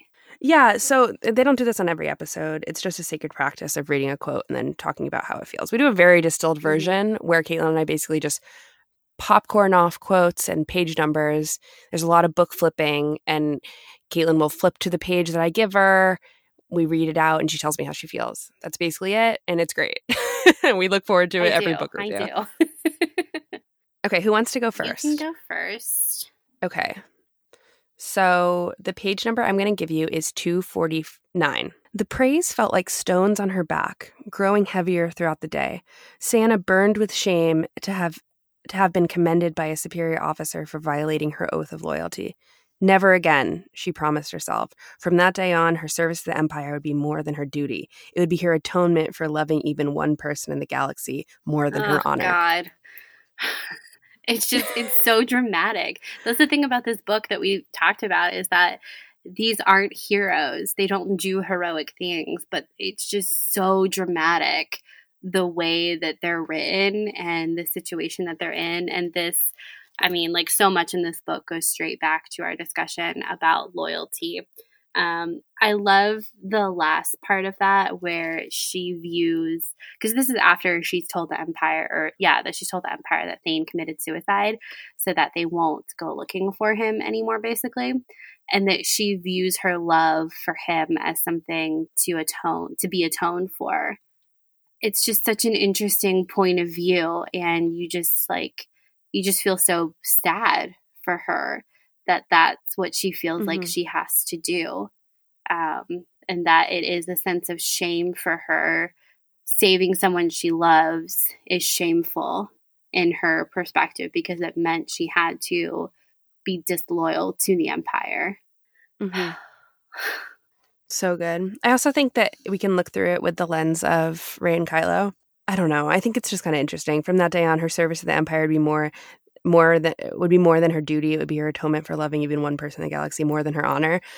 I kind of think that maybe you can compare that. It's like kind of a loose comparison to like how I expect to see Kylo in The Rise of Skywalker, of him being like, uh, that was a mistake for like letting my my personal feelings kind of get in the Mhm. way, and it clearly did not go the way that I wanted. So all I have to do now is kind of dig my heels deeper, even into the First Order, become become the supreme leader, and everything that I do now will be an atonement for everything that I did in the past with Rey for any sort of weakness of loving her. yeah i think and i think Rey would probably be in the same position honestly especially considering Yeah, Absolutely. depending on what Kylo is doing as Supreme Leader when we check in with them in The Rise of Skywalker. And if he is being this really horrible, like evil leader, then Rey has to live with the shame of knowing that she let him live because she let her personal Mhm. feelings get in the way too. And her belief that like right. he could be Ben Solo again, you know? So I think you're right. It's a so like the only the only way to like atone for those mistakes i suppose would be to like go to your opposite sides and uh dig even Mhm. deeper Yeah, exactly. Good first quote.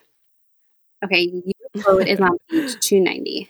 okay i'm there Thane had never been one of the idealists. He'd accepted Wedge Antilles' invitation not because he believed the rebellion was pure good, but because he'd learned the Empire was pure evil. Even for him, though, the adjustment felt strange. It's just interesting i think it's it's just a like a interesting window into viewing the rebellion this was also the first time that i think i saw a character like this that i guess like in rebels you kind of saw the rebels there kind of existing on the side, maybe not going straight for the re- like the actual core of the rebellion. I don't know. I don't really have like a major reaction to that quote. I'm going to be honest. Well, thank you. I'm What about you? I picked a good first quote. No, I mean, I, I just think that sometimes it happens. Yeah. Like, that's the, the first thing I thought of was rebels. Really. Yeah, I think that's a good point. Um, what I really liked about this quote was I liked the word choice of Thane didn't believe in the rebellion, but he learned about the empire. I thought that like Mhm. that juxtaposition of believed and learned was really important for Thane's character specifically because he never does become like this great rebel leader. It's just because and Mhm. he still holds this resentment towards the war altogether and towards both sides of it, I think. But it's just like he resents the empire more. And I don't know, I thought it was just like a good summation of where he is. And he talks to Ciena about it later too. And and she's like, I can't believe you'd be in the rebellion. And and she's like, Do you even like those people? And he's like, like, yeah, I think I do. Like he doesn't even really get it himself. He's like, they didn't have any problem with me leaving. Like they knew I would come back Mhm. and even if I didn't, that was okay too. As long as I didn't, you know, like reveal any trade secrets or anything like that. Right. But it took like like I don't know if I don't know if at the end of the book Thane does believe in the rebellion yet, or like by the end of the original trilogy. I just think he's still knows how evil the Empire is, and he's like, that's what I need to focus on being a part of taking that down, even if I have to be with this organization that also did really bad things. Yeah, I think that Thane is a really interesting cro- contrast to a Luke Skywalker who's like so gung ho rebellion. And you have Thane, who I, I think your point about the word believed versus learned um, is really fascinating. And I don't think that he comes to believing fully that the rebellion is pure good. Also, we've learned some things as a as a viewer of basically all Star Wars that I don't think the rebellion is pure good. I think that the war machine is evil and the rebellion is part of that. Mhm. But the rebellion must exist and should exist and at the end of the day are the good guys. You know? And I think that that's what Thane kind of comes to understand too. You know, is that I want to be on the right side of history. Yeah, yeah, definitely. Okay, so your next quote is on page 119. But occasionally, at the least convenient moments, the enduring connection between them would make itself known. Ashes would become embers. It's so Reylo.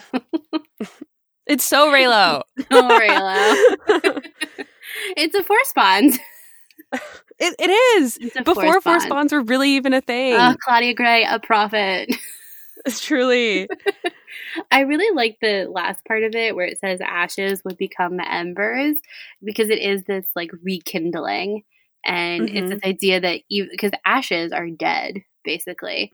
But, you know, like the phoenix rising from the ashes kind of metaphor. But this is much slower. Like this is quieter. Um, ashes becoming embers. It's a very minimal transition, but it's still significant. And Yeah. I don't know. I think it's it's a good it's a good image um too, and I think it it's just so freaking Reylo. It just cannot be denied how Reylo it is.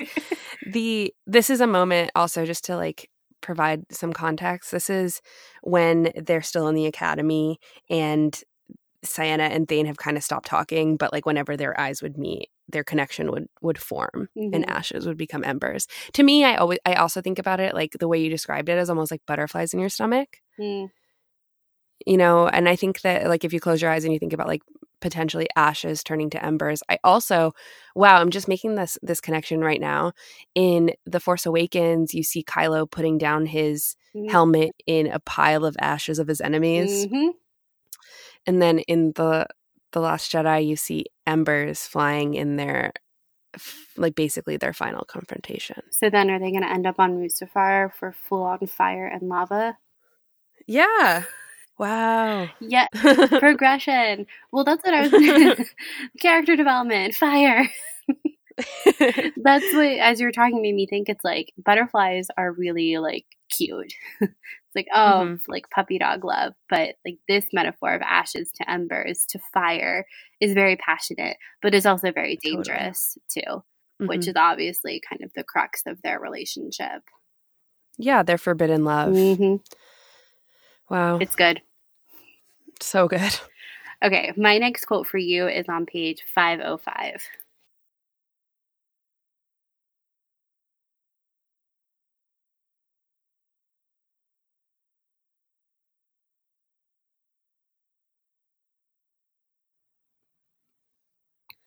Okay, this is the second paragraph.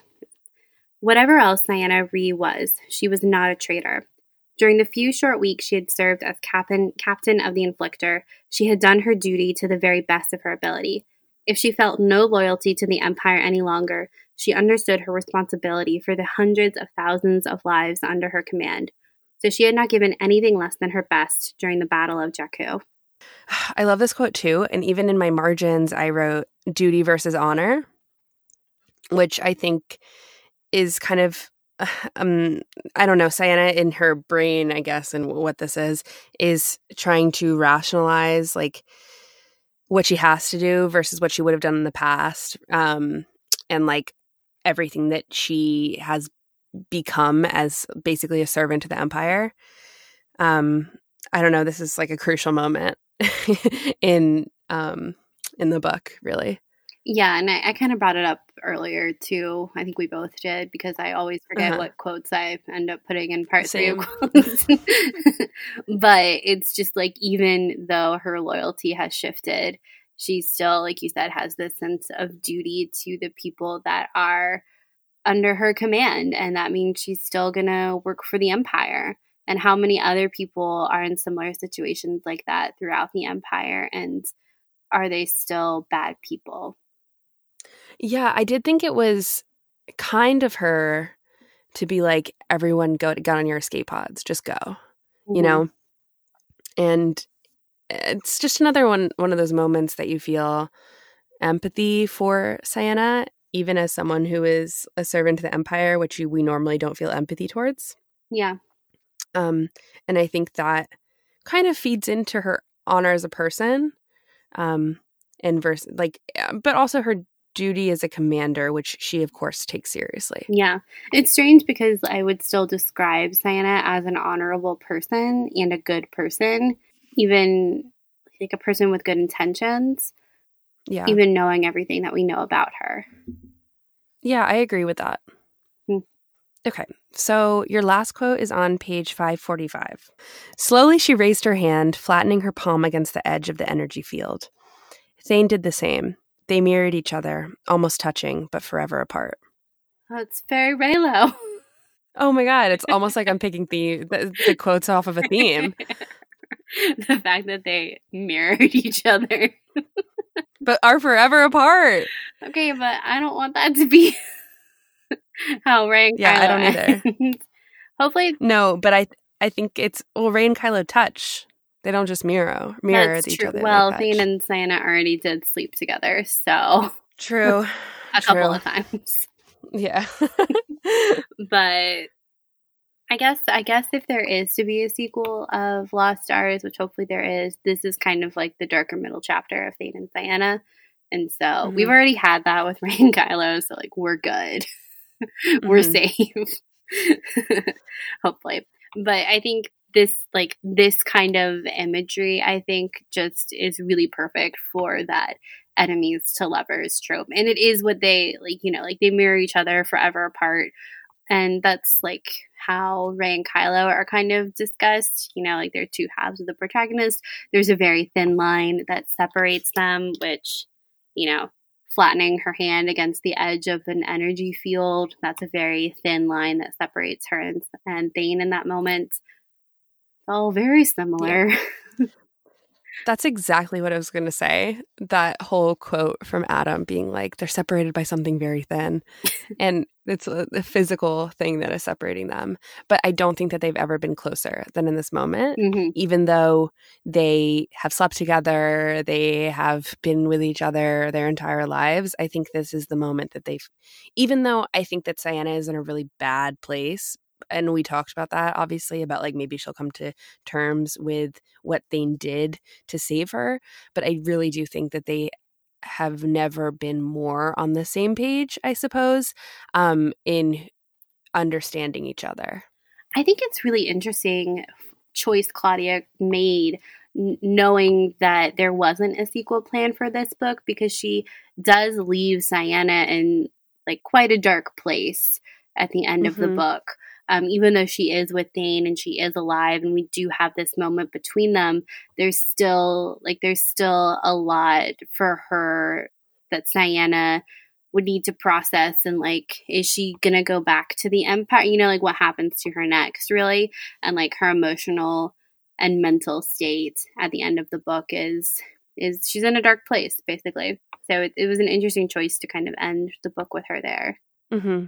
i think the ambiguity there i actually really respect because as much as i like stories with like neat bows and i don't know happy endings put it on a shelf yeah you can put it on the shelf and kind of look at it you know i like that i just think that I feel satisfied with the ending, even though it didn't really wrap fully up. You know, like I definitely want a sequel, but I I feel like the act of saving Ciena from destroying herself was so important and that was the I'm happy that it ended there, you know, because I, I am confident that she will figure it out because that was her lowest low. At least I believe it was her lowest low. Yeah, that's interesting you say that because I feel the same way. Like I was I've never been unsatisfied with how Lost Stars end, ended. Of course, like I was unsatisfied in the sense that I want another part of their story, but mm-hmm. like this isn't the book where it's like the ending ruins me revisiting it. You know what I mean? Yeah. Which there are totally. some books like that. It's like you get to the end and you're like, what? what was all this totally. for? And even though things aren't a hundred percent resolved, like you said, I still feel confident that like because she survived and because she is with Thane, things will be okay. And I think like in a meta sense, is anything ever really resolved in Star Wars? Like has there ever been a Star Wars story that has ended that's like that is the final piece? And I don't even think we're going to see that with the Rise of Skywalker. I just don't. Like yeah. I think that there's going to be some there's always some level of ambiguity and I, to me i think that's kind of good storytelling you know oh yeah because that's the whole point of star wars is that it continues to go on that the the sandbox that every director talks about getting to play in of star oh, wars oh just like keeps growing there's not mm-hmm. like a border to it really yeah okay so your last quote is on page 407 Okay, this is in the middle of the page. In the silence that followed, he backed away from Yendor, whose hands were raised in a gesture that meant, on every planet, hey man, simmer down. Thane figured the only productive thing he could do right then was report to 2-1-B for the scans. But as he turned to go, Kendy spoke almost under her breath. You're going to tear yourself apart. She wasn't wrong. Thane said only, She's still Ciena, and walked off. Kendy would understand that probably Nobody else would. He didn't care. It was his own business if he crossed the galaxy or broke his heart or steered his X Wing straight into the core of a star. I think that this speaks to forbidden love so well. Mm-hmm. And also personal choice, if we can talk about that theme. The last line, it was his own business if he crossed the galaxy or broke his heart or steered his X-Wing straight into the core of a star. Because it's true. Like, it's your own choice. You do whatever you want with your your heart, your body, whatever, mm-hmm. right? Um, but I do think the line like you're going to tear yourself apart, and he's kind of at a boiling point right in this moment. Um, kind of speaks to kind of the chaos that is love and kind of understanding that the person that you love is on the opposite side of where you stand. Yeah, yeah, it just felt really, really like a very intense moment, and they Thane is kind of at the end of his wits, and no one like he's having this conversation with with the people of Corona Squadron, and none of them understand why he's doing what he did. Um, mm-hmm. Which again, very Reylo. and because I think this is after he goes to stand vigil with Ciena's family, and he tells the others, they're like, he's like, yeah, Ciena, she's a imperial commander, and they're like, what? and he tries to explain it to them. And even Kendy, who knew Ciena, was like, this isn't going to work. Like, you're going to tear yourself apart. It's not, you can't, this isn't your path. And, and Thane, like you said, it's about a personal choice of like, it is though. Like, she is the only path that matters. Mm-hmm. Um, it's just, it's very romantic. It's very dramatic. And it's very, it like, it very much goes back to Rey and Kylo, I think, and how how those kinds of conversations are going to happen hopefully within the rise of skywalker too and how they respond to those conversations will be very telling like if if we see Rey respond in kind of a thane pattern of like it's fine like i can do what i want like i saw good in him that's all that matters i don't know i think it was very interesting as opposed to her Me being too. like yeah you're right i should have killed him yeah me too. Like that conversation between Rey and Finn that you always want. So bad. Want it so bad. So bad. And I just think that it's I hope that if you listen to this and aren't a super big fan of us talking about Rey and Kylo, um, that we were able to talk about the story and these characters, but also the parallel aspects in a way that I don't know, didn't feel like we were like, this book is so Reylo, even though I feel like I could be like, this book is so Reylo for like three hours. Mm-hmm. All of the quotes I have underlined. I don't know about you, Caitlin, yep. but like everything I've bookmarked is like super, super Reylo. and they're they're more quotes like the ones that I gave you. And it's just really about like the force brought us together and all these things where I was just like, wow, I, I just cannot stress more that Claudia Gray was given specific instructions to write a book about opposite sides of the war and a romance raging. And for that reason, I don't think Lost Stars has ever been more important. But also, it just emphasizes to me. I don't know. I just love this book. It's a good book. It's a darn. it's just so good. It's a darn good book. And even if you're not a Reylo shipper and you haven't read Lost Stars, I guarantee you you'll like this romance. It's it's good the action is good. The moral questions are amazing. The parallels it does have to other corners of Star Wars are just really well done. They're never intrusive on the story, um, as I feel sometimes Easter eggs can be. So mm-hmm. I think it's just all around a great adventure. so good. Yes. Well, is there anything else that we have forgotten about Lost Stars? Oh, I'm sure. I'm sure it'll come up. Yeah. It's come up in many conversations to begin with. Yeah, and I think it will it'll actually come up a lot more now that we've recently reread it. So Yeah, and it's fresh in our minds. Yeah. Um I am waiting for that sequel. I do want that Nash and Leia talk. That's actually my number one wish at this point in Star Wars canon, aside from the Rise of Skywalker. Um, so if anyone wants to make that happen or point me in the direction of some good fan fiction, please let me know. You can find me on Twitter at Caitlin Plusher and Charlotte at Clarity. And then we also have the podcast Twitter, which is at Sky Talkers Pod. You can also send us an email if you're interested in long form messages. Eh, we are at Sky Talkers our email is skytalkerspodcast at gmail.com. We do respond to all of our emails, just sometimes we're a little slow about it, but we will get back to you, I promise. and if you are interested in supporting the show, you can head on over to iTunes and leave us a review. We had, I think, two reviews this past week, and one of them wished me a happy belated birthday. So thank you so much. Um, it really, really makes us happy and it helps other people find our show. So if you have a second to spare, we would really love it if you could go and leave us a review. Um, you can follow us on all of our platforms as well. But if you're interested in going a step further, there is our Patreon, which is Sky Talkers Podcast, if you want to support us there as well. Yes, absolutely. And I want to thank our amazing patrons. Jason, Jessica, Mike, Thomas, Bridget, Regina, Shelbo, Joey, James, Kathy Gee, Kate, Nathan, Sam, Bailey, Eric, Kelly, Amy, Neil, Mary, Larry, James, Sarah, Susanna, Z, Cherie, Angela, Diana, Becca, Lynn, Katie, Courtney, Amy, Kelly, Jim, Swara, Bradley, Lakshana, Candace, Kristen, Ewan, The Talk, Rock, Shock Jock, Daniel, Heather, Brooklyn, Kimma, Jalea, Matthew, Captain Britain, Jackson, Carrie, Jackson, Raphael, David, Ada, Liz, Christian, Nicole, Jonathan, Rachel, Aaron, Brooke, Rebecca, Kathy, I, Rebel, Kimberly, Vundacast Productions, Christian, Adam, Megan, Courtney, Centaura, Thomas, John, Megan, Kate, Matthew, Fernanda, Chell, Manny, David, Claudia, Kate, Lady Valkyrie, Jenny, Blessed Cheesemaker, Danny, Lumparoo, Patrick, James, Hammy, Neil, The Dorky Diva Show, Megan, Stuart, Kyle, Jennifer, Kels, Chastity, Elia, Travis, Katie, Alyssa, Rebecca, Delaney, Angela, Allie, Natalia, Daz, Serene, Shireen, Molly, Claire, Brad, Unspeakable, Caitlin, Rebecca, Helly, Scott, BJ, Casey, Lauren, Tom, Edith, Robbie, Kirsty, the Clashing Sabers podcast, and Chuck. Thank you all so much for supporting us. Your support really does mean the world. Yes, thank you all so much. And until next time, may the force be with you. May the force be with you.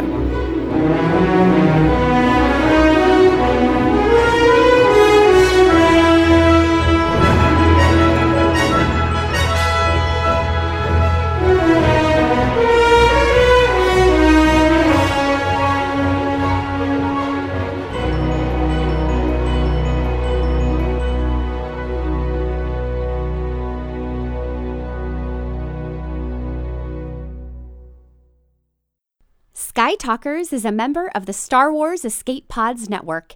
Explore more great content and get to know our sister shows at weareescapepods.com and on Twitter at weareescapepods. The Star Wars Escape Pods Network, promoting positivity in fandom.